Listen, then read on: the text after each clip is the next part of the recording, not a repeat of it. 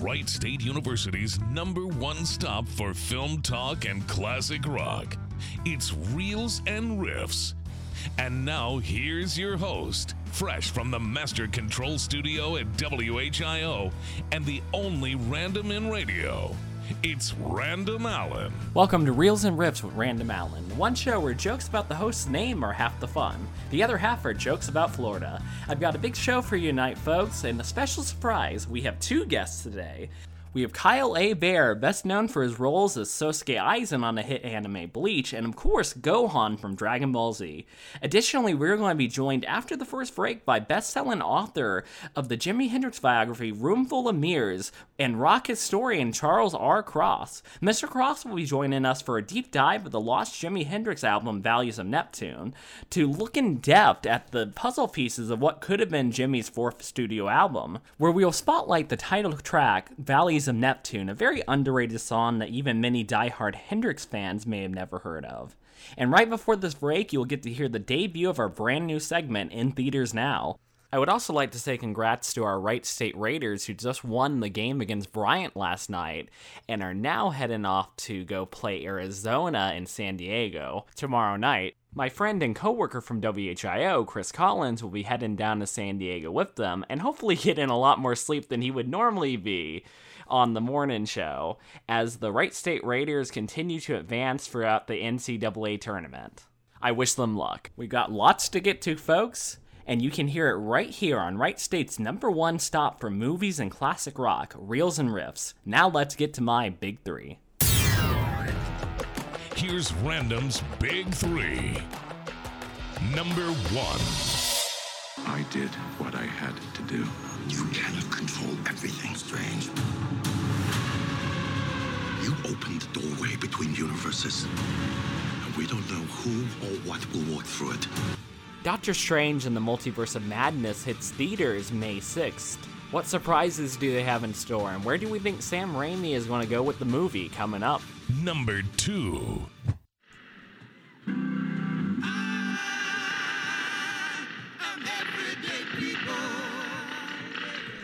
Summer of Soul, a concert film covering the Harlem Cultural Festival from 1969. Is this concert film an underrated gem and on the same level as Woodstock? My thoughts coming up. Number three. And finally, we'll be looking at The Valleys of Neptune, a lost track from the tail end of Jimi Hendrix's career. We will be joined by author Charles R. Cross to discuss where Jimi's musical direction was going right before his untimely death. The answers to these stories and more coming up. Our first story is a movie I've been wanting to talk about for a while the much anticipated Marvel film Doctor Strange and the Multiverse of Madness. Now, I try to avoid covering superhero films too extensively on this show, but this film is definitely something to look forward to. Spider Man No Way Home, the Loki series, and WandaVision broke open the door to the Marvel multiverse. As I've said, exploring a potential movie multiverse is a great new storytelling device to shake up the usual Marvel movie formula. Spider Man No Way Home executed it so well that my fiance, who doesn't even really like superhero films, was clapping when Tobey Maguire and Andrew Garfield showed back up in their iconic roles after years. This new film will once again star Benedict Cumberbatch returning as Doctor Strange following the events of Spider Man No Way Home and Loki, where a miscast spell results in a multiversal crisis and he encounters many different versions of himself and other Marvel characters. Haley Olsen will be returning as the Scarlet Witch following the events of WandaVision. It definitely seems like they're setting up Wanda or a version of Wanda as the villain of this film. We also have Mordo returning from the first film as a villain. You'll you hear his voice on the trailer, and there are rumors that we'll have Kang the Conqueror make his first full appearance here. Oh, you don't know who that is? Well, if you saw the end of Loki, brief spoilers. If you remember the character played by John Majors from the Loki finale, who turned out to be behind all the events of the series, and then dragged the show to a screeching halt by literally having the two main characters sit in chairs while he explained for the whole episode what was actually going on. Loki and Sylvie was disconnected and confused, and the audience was disconnected and confused by that scene. Never have an episode where that happens. It's such a lazy way to convey exposition, and a very disappointing end to an otherwise great series. Well, that character from that Loki finale is a version of the frequent Avengers villain Kang the Conqueror. He's a tri- time traveling human despot from the so and so century who naturally dresses in purple and has purple face paint because the future. Despite the clunky way they introduced him, maybe he'll become a memorable villain for the MCU. Moving back to Doctor Strange, Doctor Strange has always been one of my favorite Marvel characters, long before the film, because he was one of my dad's favorite characters growing up. Yes, my dad was into these characters like Iron Man and Captain America long before they were A-list. Got budget, got like big budget movies and were cool. Benedict Cumberbatch was an excellent choice for portraying like Stephen Strange and really giving him a distinct, memorable performance. He did a good job of bringing over that sardonic and deadpan sense of humor he honed from Sherlock, and I think it jives well with Doctor Strange. One of the things I'm most excited for for this new film is the return of Sam Raimi to the director's chair. This is Sam Raimi's first time directing any kind of Marvel or even superhero film since the mixed to poorly received Spider Man 3 back in 2007. Most people, and especially horror movie fans, know Sam Raimi not just for the Spider Man trilogy, but for the cult classic Evil Dead movies. Evil Dead 2 is one of my personal favorite horror films, and it's the best combination of horror and comedy that I've ever seen. One of the biggest trademarks of Sam Raimi's style are those quick behind the back fast tracking shots and his skill at using the camera to like really chase after the actors, among other things. He did a really good job of incorporating that camera work into his work on the Spider Man trilogy, and was really the first director to make web swinging across buildings look super exciting in live action. If you ever saw the live action Spider Man show from the 70s, you'll know it's a big difference there. We really need more of these auteur filmmakers like Raimi or Taika Waititi from Thor Ragnarok to really add their own distinct flavor to the usual MCU formula. The title and some aspects of the most recent trailer gives me hope that we might see some horror elements added to the film. The title Multiverse of Madness, of course, calls back to the Lovecraft story at the Mountains of Madness. And from the trailer, we've already seen some interest in horror potential with like Wanda and Zombie Strange. The Mirror World and various under- other concepts introduced in like the first Doctor Strange film have excellent like um, horror potential. Another point of interest that everybody is talking about, especially given that the MCU has dived fully into the multiverse, is how to introduce the X Men and the Fantastic Four into the MCU. We may be getting that in this film. Of course, um, Disney bought the rights to Fox and the and the Fox Marvel films just a few years ago. In the trailer, we got what sounded like a sneak peek of Patrick Stewart returning as Professor Xavier. Patrick Stewart is like coyly denying it, of course, and saying people have been doing impressions of my voice for years. But as we know from Andrew Garfield saying he wasn't in the last Spider Man movie, we probably shouldn't take those con- comments too seriously. It would be interesting to see how they try to incorporate the X Men movie universe into the wider MCU, or if they choose to reboot aspects of it before incorporating it. Something I'm more excited slash cautiously hopeful about are early reports of fan favorite actor John Krasinski appearing as Mr. Fantastic, opening the door for a new Fantastic Four film. Krasinski is most well known for his performance in The Office, but films like The Quiet Place show that he has some versatility as an actor. If this film does lead to a new MCU Fantastic Four film, all we can hope for is that it's good and not another fan four stick. Doctor Strange and the Multiverse of Madness is in theaters May 6th. For a second story, I would spotlight a hidden gem for music fans that's hiding out on Disney Plus, and it's not Get Back. A massive concert the same year as Woodstock, but all but faded into the distant memories of the audience and those who performed. A concert with legends like Stevie Wonder, Sly and the Family Stones. It was actually Sly's birthday on Tuesday. Nina Simone, Gladys Knight, and the Pips, and more. And it would have stayed that way until a massive amount of film reels were fortunately found in a basement and were constructed into a full concert documentary. The film is called Summer of Soul and it covers the Harlem Cultural Festival at Mount Morris Park. 69 starring some of the greatest black musicians of all time. One of the craziest parts about this documentary is how great it looks. It was filmed with high quality film cameras, and it looks like it was filmed yesterday.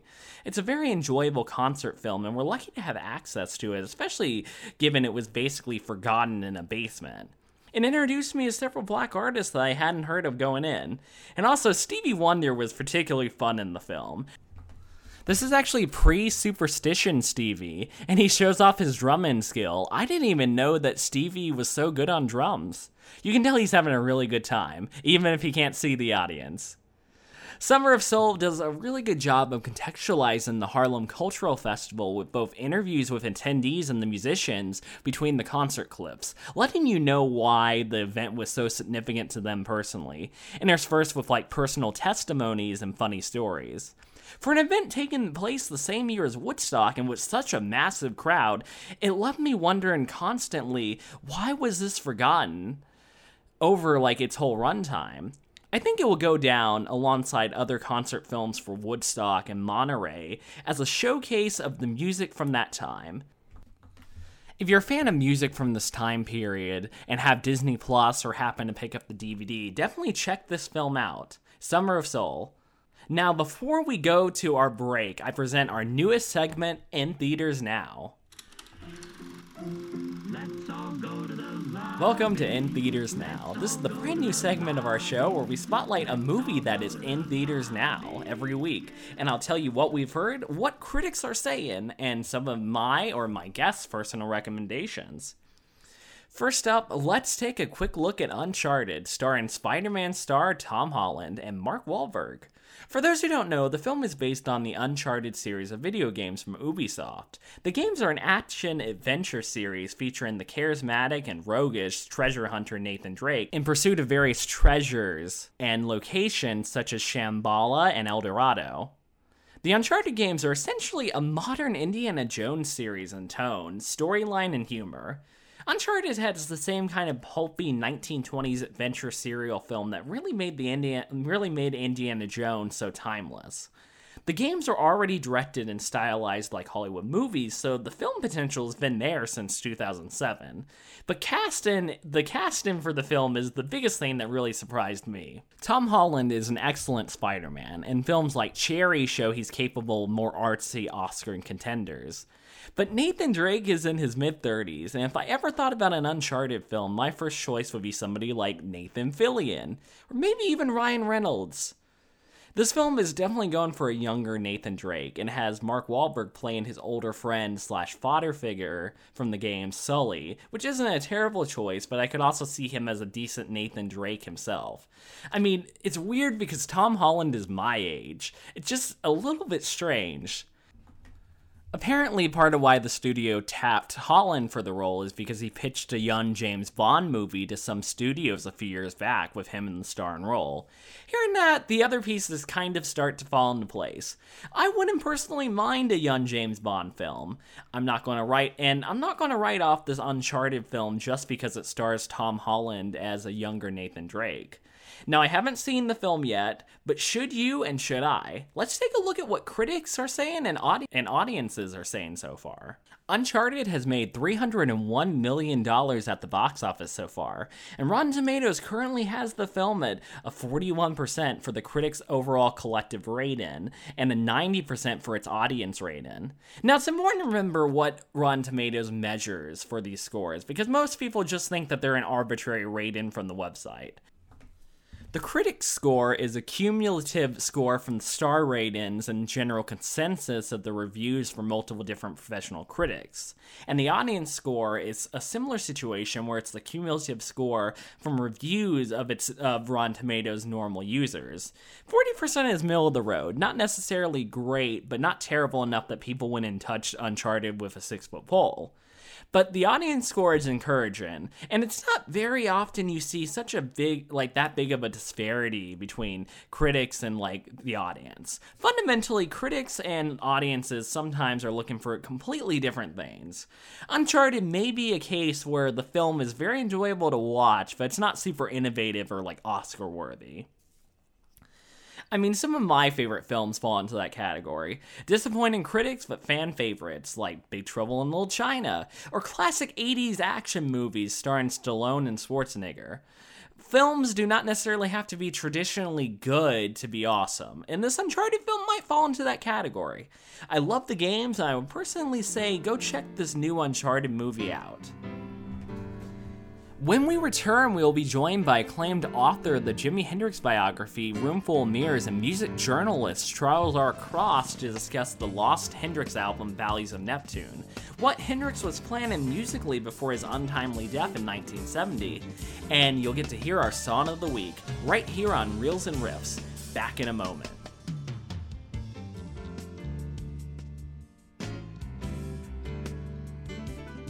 You're listening to Reels and Riffs on Wright State's one and only radio station, WWSU 106.9, Dayton's right choice. The only talk show powered entirely by name puns. It's Reels and Riffs with Random Allen on WWSU 106.9, Dayton's right choice. Welcome back to Reels and Riffs, and on this day, March 17th, St. Patrick's Day, 55 years ago, the single Purple Haze was released in England. Getting right into our last story, for the first time this season, let's talk about the one and only voodoo child and electric alchemist Jimi Hendrix. You're considered one of the best guitar players in the world. Um, How about one of the best sitting in this chair? It was a shock, you know, just to see somebody like Hendrix. We were witnessing something really quite remarkable. We came backstage and there was Jimi, and he was really very already pretty freaky looking, with big hair and all those Cossack jackets on and skin tight jeans. But with these beautiful eyes and a beautiful voice, and you just uh, one look at him and knew that there was something powerful going on. But the way I write things, I just write them in, with a clash between reality and fantasy mostly. You have to use fantasy in order to uh, show different sides of reality. That's how it can bend. As the word reality is nothing but each individual's own way of thinking. Jimi Hendrix, one of my all time favorite guitarists and truly one of the greatest electric guitar virtuosos of our time. Through feedback, bends, and pedals, Jimi pushed the electric guitar to its limits to create a distinctive tone and harmonies that were revolutionary both then and now. Over the course of his career, Jimi truly gained international fame for his hit singles Hey Joe and Purple Haze, and then solidified his fa- place in rock history with three groundbreaking studio albums The Jimi Hendrix Experience, Axis Bold as Love, and Electric Ladyland. Jimi was in development of a fourth studio album before his untimely death at 27 years old on September 18, 1970. Where was Jimi going musically? What songs was Jimi developing for this new project? And who was he working with at the time? Well, my guest and I might have some answers to those questions and more. Joining us on the Rock Line is music journalist and best-selling author of the Jimi Hendrix biography Roomful of Mirrors, Charles R. Cross. How are you today, sir? I'm doing great. Always happy to talk about Jimi. So I was going to ask because what you've um, worked on projects about other like rock legends such as Kurt Cobain and Led Zeppelin. What makes Jimi's story so unique to you personally compared to those other famous musicians? Well, to me, uh, Jimi's story is one of the quintessential stories of rock history because it also includes race, uh, which is a you know something that, that many of the other musicians you mentioned didn't, you know, deal with the challenges that Jimi had. Jimi grew up black in a world where trying to create the kind of music he was hearing in his head wasn't always possible given strict parameters both of racial divides and prejudice at times for him. So he had to recreate an entire new paradigm of, of who he was and, and what music could be. And, and for that reason, I find his story one of the most fascinating in all of rock. because he had to overcome that extra hurdle, especially back then where a lot of black musicians weren't even able to really make money off of their own music. Absolutely. Jimi grew up in Seattle, where I'm from, so his story was also very important in that context. And uh, he played his very first concert in the basement of a Jewish synagogue.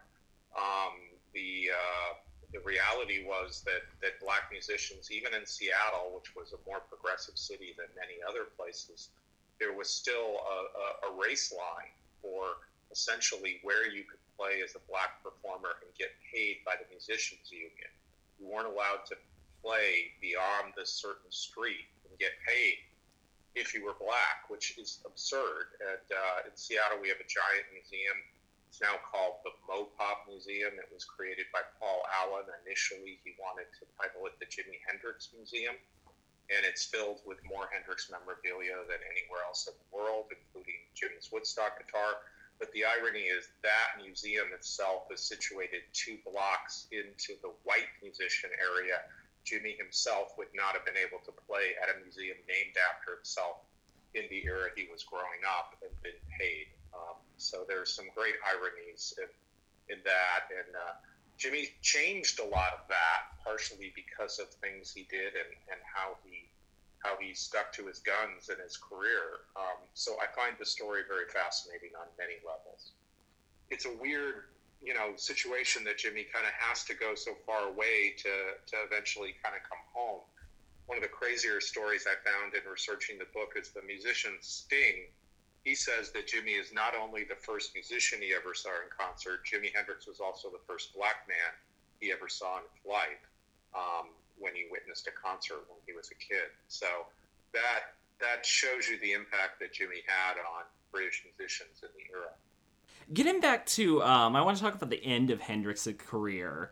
reading the end of Roomful of Mirrors and listening to some of the last interviews and hearing like Jimi speak at Woodstock, you definitely get some of the sense that Jimi was experiencing some like burnout with his usual like Jimi Hendrix experience style musically and on on stage, like some of his like um, trademarks with like you know using the feedback and also like um, like playing the guitar with his teeth and behind his back, like his um, usual usual style up until that point. What ideals around this time was Jimi experimenting with musically?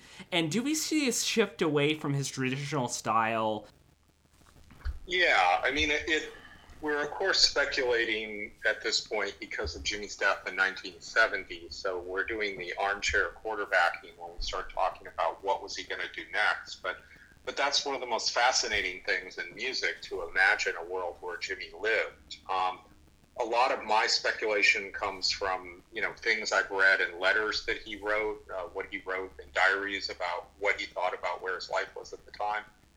What what certainly seems to be the case is that what you're describing is the idea of the rock-based experience, which was primarily driven by a, a stage show that people thought they wanted to see one thing out of Jimi: Foxy Lady, the guitar on fire, a smash guitar these were all kind of motifs of Jimi's live show, but he, he was tired of that. And um, Jimi always had had so many musical influences that weren't necessarily uh, on stage. Um, what I think he most wanted to do, which is some of what we saw a little bit in Band of Gypsys, you know, he wanted to be a black artist playing black music. What he thought was that, and uh, he very much wanted to to head an R and B band and an R&B band traditionally would have seven to nine players, not the three people of the experience, and there'd be a horn section. So we got a dose of that at Woodstock. Woodstock's about as close as he ever came to pulling that off, but it's it's still not exactly an R&B band. And then we jumped to jazz. Jimi was greatly influenced by jazz and had talked about playing. Uh, I think maybe my favorite story in my book is the time that Jimi and Miles Davis jammed together and uh, imagining that uh, two musical geniuses, Jimi and, and, Miles together, what they could have created, uh, that boggles our minds um, to imagine what would have come out of that. But one thing I think we can say for certain is that the way that Jimi was producing pop rock records, that was essentially over for him creatively. Beyond that, it's all speculation on where he would have gone Do you think that um, him bringing on Billy Cox to replace Noel Redding kind of had an influence on this direction he was taking? Well, Billy was uh, somebody who grew up with Jimi. He was also black, whereas Noel was not. Um, what What was interesting is that Jimi didn't immediately axe, uh, you know, Mitch Mitchell. Um, Jimi and Noel had had a difficult relationship where um, Noel actually was a guitar player and, and took up bass uh, just accidentally. The first time he ever played bass, he told me, was his audition for the Jimi Hendrix experience. So I, I do think the idea of Jimi wanting a band of uh, black players, and, and of course, by hooking up with uh, Buddy Miles, he, he suddenly had that when it was Buddy, Billy, and Jimi. And, and that was just an incredible band. That, that, that might be the best band Jimi was ever in. No offense to the, to the men and the experience, but um, Band of Gypsys was, in, in, terms of a live performing group, that was an incredible band. Um, so I, I, think there was a lot in Jimi's and Noel's relationship, uh, but but Jimi wanted to play with everybody. I mean, there's a ridiculous story that's true on you know Electric Ladyland that Jimi's on the way to the studio and decides to invite the guy that drove the taxi in to play on the record. So that gives you an idea of how open Jimi was to other people playing music with him. Uh, the idea of being in a group with two players, uh, that just didn't fit Jimi's idea of music. Uh, music was much more inclusive, community based, and spontaneous than any individual band walking on stage for him. And a lot more collaborative. Absolutely. And though what's interesting is that even though it was collaborative, Jimi was always the boss in all these sessions. I mean, Jimi, over the course of his latter parts of his career, not only does he jam with Miles Davis, he plays with Stephen Stills early in his career. He invites a number of other, you know, fantastic players into Electric Ladyland who who jam with him at times. But Jimi was always the boss in those situations. It is harder to imagine the idea of someone like him and Miles Davis on on stage, on tour, on record. How could those two visions compete? Uh, I'm not sure. Um, that that's the part that that sort of suggests that whatever Jimi was doing in the future, it was likely to be the Jimi Hendrix show with other people contributing. I would almost kind of describe Jimi's approach as somewhat like Kubrickian like especially on Electric Ladyland, given like how um, much he tried to strive for perfection with like his songs by like constantly refining them over like a huge amount of takes. In addition to bringing on so many more um, session players to play on the record, out of like the different out of the tracks that um, came out following Electric Ladyland that were in consideration for the proposed fourth like studio album, which one of those really stand out to you? And like, how do you think that they would have changed in development if you could make if you could take a guess? So it's hard to know how that would have actually worked out, but creatively, there are many many songs he cut. Um, uh, you know, those last couple years of his life um, that didn't quote unquote officially come out, but but in the posthumous released record, uh, Valley of Neptunes, um, the song that stands out to me, which had been released a few more times at other times, is the song "Hear My Train a Coming." Um, in my reference of Jimi Hendrix song, that is like the second or third greatest song that he ever did.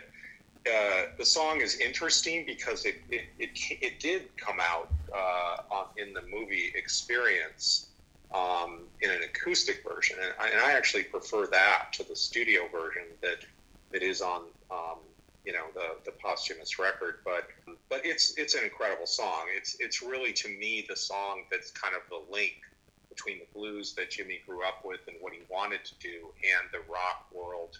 Um, I, I, I think it's one of the greatest things he ever did. So if anybody hasn't heard that song, track down one of the many versions of it. Um, and uh, it, it, it's just him at his finest, absolute best, in my opinion. I think Jimi Hendrix's story really, um, especially the way you tell it in a Room Full of Mirrors, is really interesting because it kind of it starts off as kind of um, you know a kid who's who's dreaming to be kind of um, like a lot of his a lot of the heroes he's hearing on records. It goes through a lot of hardship, finally achieves the dream, and ultimately it seems like he's kind of unsatisfied in like aspects, wants to go a different way, and then like like um, dies before he truly got to explore everything he wanted to. Well, I think that's a great summation. Um, you know, I found this not only writing about Jimi, but writing about Kurt Cobain and, and some of the other acts that I've written about. Even let's even take Led Zeppelin, even though they end because of the death of John Bonham. Uh, many of these bands, once they become the thing they want to become, they are trapped in this one idea of what they are, and uh, that that vision doesn't always fit very creative uh, in you know intensely uh, ambitious artists that, that feel they can't they want to move on from from the way we believe they should be. And and that's one of the struggles with many acts today that have to go on the road and only play their hits when they're writing new music that they would prefer to play.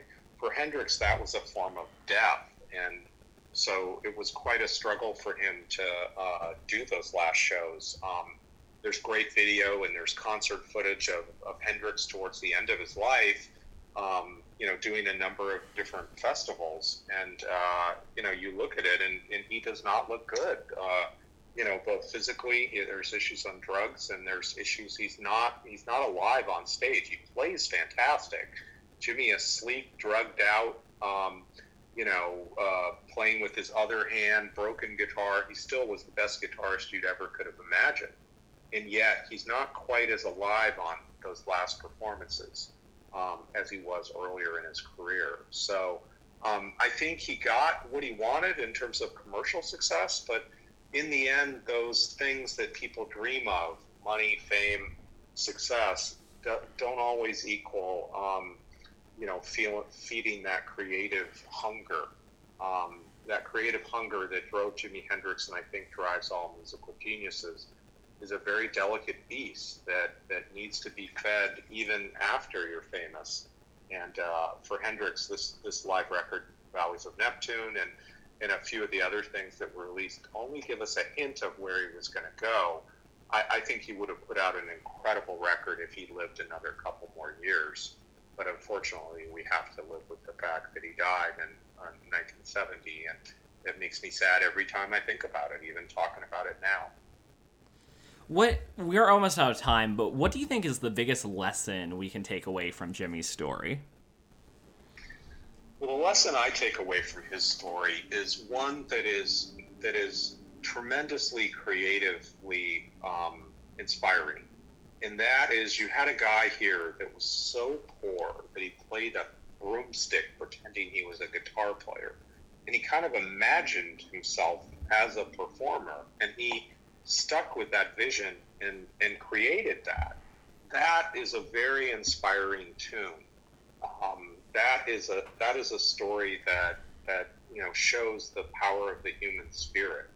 Um, to then do that, to create that, but then also to create this kind of work and to be such a groundbreaking artist and and ultimately, I, I doubt we will ever see a guitar player in the history of our lives that will be better than Jimi Hendrix. Um, to me, that I, I just still almost can't believe that. And you know, I spent four years writing this book, and I've been a Hendrix fan for for several decades of my life. Um, and uh, I still can't believe what he did. So there's a lot of inspiration to take from that. Jimi did not listen to barriers; he stepped over them, and I think there's something we all can get out of that. I I think that's a great note to end on. It's been a pleasure having you on the show, Mr. Cross, and that was all super informative. I, I hope to have you back on at some point. You're welcome. I love talking about this stuff, and thanks for uh, such an intelligent, intelligent conversation. That was Charles R. Cross, author of Room Full of Mirrors, one of the best biographies on Jimi Hendrix that I've ever read. Go buy it now. Now, time for the Song of the Week. Here's Random Song of the Week. The song of the week this week is Jimi Hendrix's Valleys of Neptune from the eponymous album of the same name. you probably haven't heard this track because it wasn't released until 2010. But decades, it was one of the most sought after tracks from Hendrix's catalog right before his death. When we return to Reels and Riffs, we'll be joined by Kyle Hebert, voice actor and the voice of Gohan from Dragon Ball Z. You are listening to WWSU 106.9 Dayton's Right Choice. This is Jimi Hendrix's Valleys of Neptune. Back in a moment.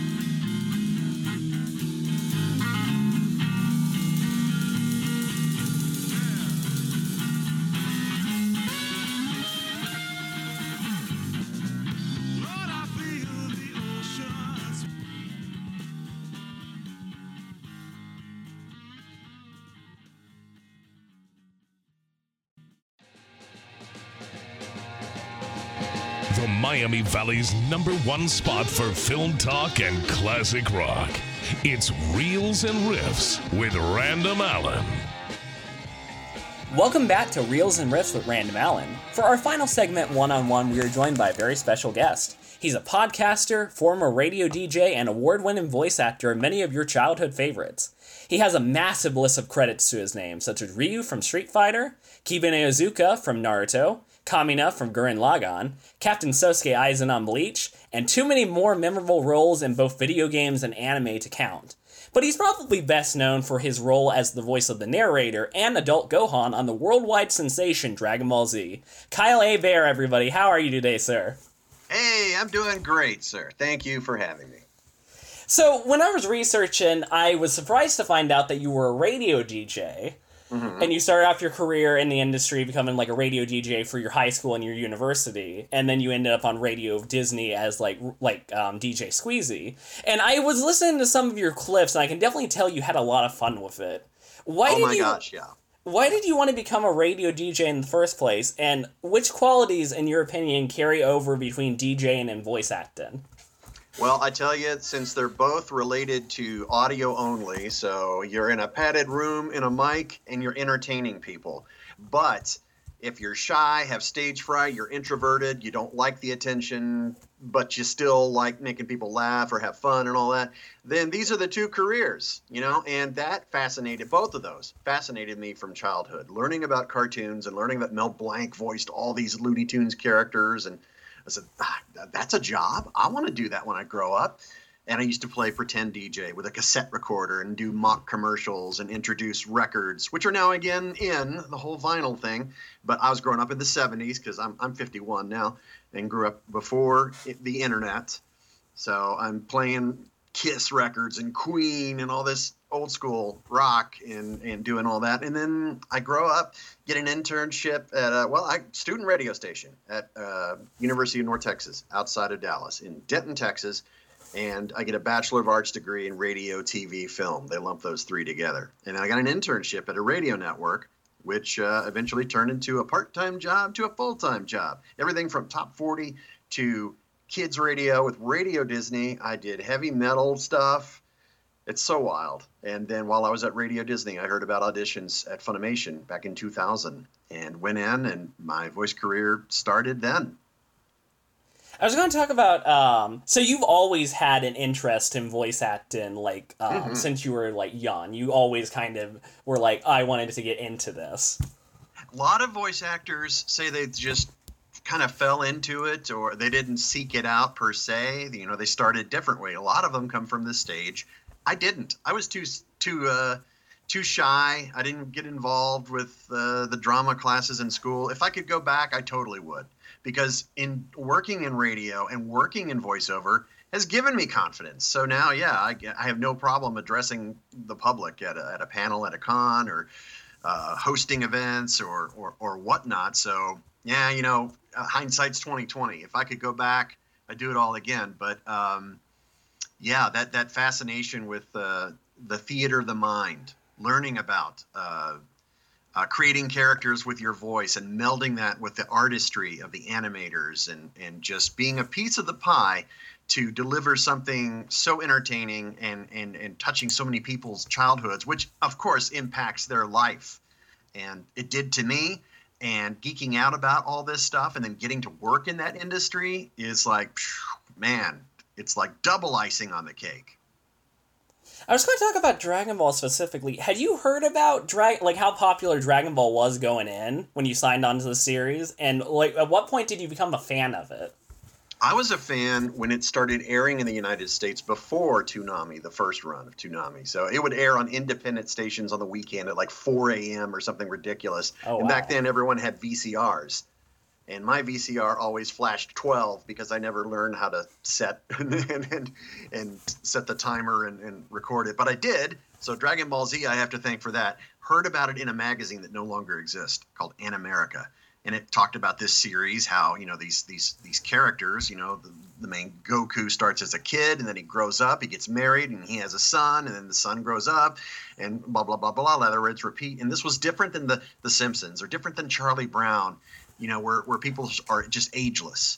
This was a little more grounded in reality in that sense where where people would start young and then grow up and you see them literally evolve over time and uh, I became a fan. I was hooked. Uh, the first thing I saw was like Piccolo uh, getting his arm blasted off or Oh, wow. something ridiculous.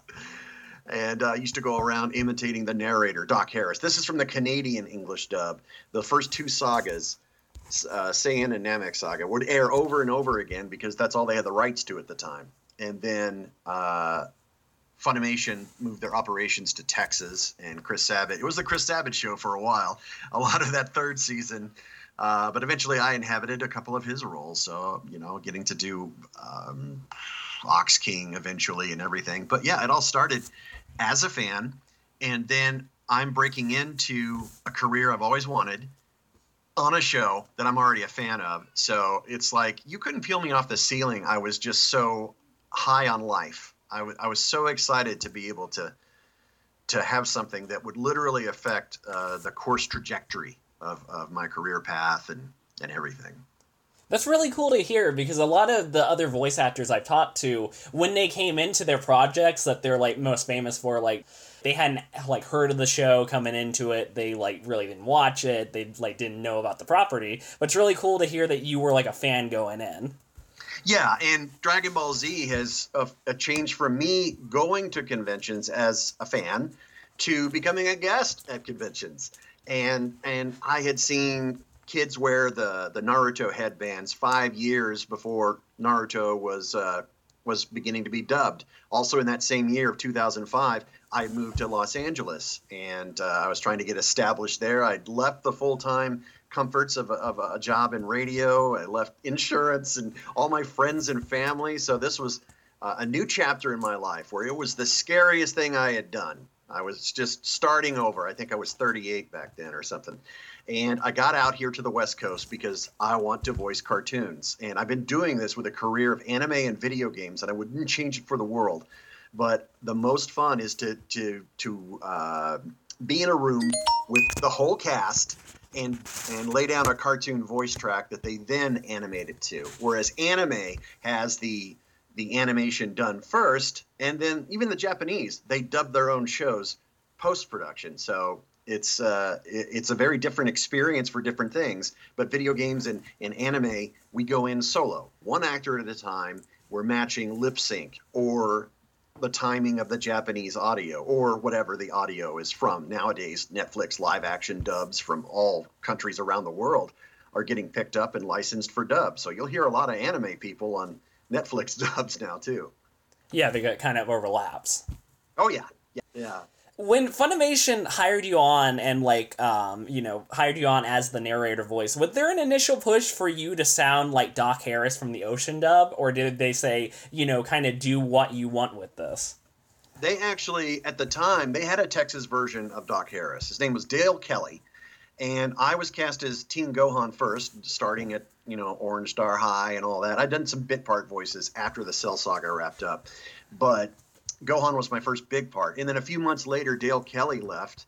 I forget why. And they said, "Hey, we heard your demo, and we think you could do this." And I was like, "Oh my God, another dream come true!" I used to go around imitating Doc Harris, and it says, "Well, okay, uh, what we're going to have you do is try to imitate Dale Kelly as close as possible, and then, of course, over time, it just kind of becomes your own." Yeah. So my early episodes, if you watch it, my narrator sounds a little different. Of course, everyone's character sounds a little different. Vegeta is vastly different you go back to watch those early Chris Sabat episodes versus Kai or now with with uh, the games and such. And Super. were, or you guys are. But yeah, yeah, yeah. Uh, the, the things evolve over time. So uh, at first they said make it as close as possible, and then the, it just kind of became what it what it was, which is my own version of a monster truck tractor pull, but definitely inspired by the great Doc Harris up in Canada. What are some of your personal favorite Gohan moments to voice in the Dragon Ball like franchise? Because you've voiced Gohan for I think it's going on almost twenty years now. And like why were those important like why were those moments important to you? I remember a moment during the Otherworld Tournament saga where he turns Super Saiyan 2 and his eyes roll back in his head and the hair's blonde and he's like screaming for this first time as a teenager on the show anyway. And it was just so cool to get to scream that. Yeah, I was a little lightheaded afterwards, but I got to do that. And then I got to redo it years later on the Kai dub, which trimmed the filler out. And a lot of people prefer the original Z, but I, I say the acting has come such a long way on Kai. If you watch that dub, our script is a lot closer to the Japanese script, which was also a new script. They uh, they adapted th- that script differently than the original Z back in the day, and everyone is just all that more seasoned and experienced that that we could almost direct ourselves with all those roles. But uh, another great moment. Uh, I love the whole Saiyaman saga. A, a lot of fans, it's controversial. They kind of think he's like Jar Jar Binks from Star Wars. It's like, oh, he's just annoying. This is just filler. It's like, come on, Gohan. It's like, oh, I had a blast. I got to put on this this mock superhero voice and you know, Justice Kick and Justice Punch and you know, and then he tries to rap. I remember doing the rapping. Oh yeah, I remember that. Yeah, like, uh huh, weed out the bad and Duke out the good. And then Chris Evans says, no, no, no, that's too good. You need to white it up, make it more white. Make it. Make Maybe they wouldn't say that nowadays, but it's like, no, no, no. He, he he's not hip at all. He can't. He has no sense of rhythm. It's just bad. We just want it to be awkward. It's like, oh, okay, I could do that. But yeah, anytime Gohan, um, golly, uh, when he fights with Boo, not not the not the absorption stuff, but you know, like fight you, no, I want to kill you. That's such an iconic moment uh, for adult Gohan. And uh, yeah, yeah, I, I hope that whenever it comes back, because it's just a question of, you know, I don't know, you know, Oh, why yeah, would when it Super not? comes back, it's so yeah. popular that Gohan have a have something to do. Unlike in the Broly movie, I'm gonna get on my soapbox. Where is Gohan? How come no one even mentions his name in the Broly movie? I don't understand. And I'm kind of surprised that they don't have Gohan be more of a like a presence at all because I know they kind of sidelined him at the very first part of Super. Yeah, they did, and then they brought him in, and he showed he, he showed he has potential, and it's like let's unlock Gohan's potential because let's make Gohan great again. My gosh, he's been he's been thrown to the side. It's like I feel like I want to go into Akira Toriyama's head and just plant a seed. It's like, come on, give Gohan his true moment. Don't let it be oh the pinnacle of Gohan's life is as a kid defeating Cell. I get that. That's iconic and great, but what if he could do something even better? Exactly. As opposed to just going to a conference. Sorry guys, I gotta go to a Yeah. conference. Yeah, it's like, okay, I get it. He's a better husband. He's a better dad. Okay, good, good, good mo- role model. Now, can we please show how awesome he is fighting? We definitely need to get a um some kind of petition to send to Toriyama. Like every fan, include him with your name at the top of the list to be like, we need more awesome Gohan stuff. Yeah, I mean, I, I go back and forth between wanting to petition it because if it happened, then it's only happening because we wanted it and it wasn't the artist drive, which I think feels more fulfilling. You know, if they, they- it's their own choice to choose for Gohan to do something awesome, that, you know, that's a reward right there. Whereas otherwise, if they actually took every one of our uh, things, it just becomes fanfic, right? It just Yeah. becomes like, you know what is this it's like this is this is what you know star wars can become if you're not careful it becomes a committee and everyone saying okay well we're going to rewrite this and retcon that because the fans didn't like this and ah it becomes a mess And just makes it makes the final product worse in the end. yeah yeah yeah and but thank god for uh, social media where people get that instant live pulse feedback it's like all right i like this i like this direction and all that like you know again with the star wars universe i think the mandalorian is the most star wars ish Star Wars thing that we've had since the original trilogy. And I enjoyed the new films just fine and everything, but this really nailed it. Jon Favreau, Dave Filoni, and uh, the team at Lucasfilm have just like knocked it out of the park. I only IMDb says this, so like I need to double check this fact with you. But it says you have like a big Boba Fett tattoo on your back.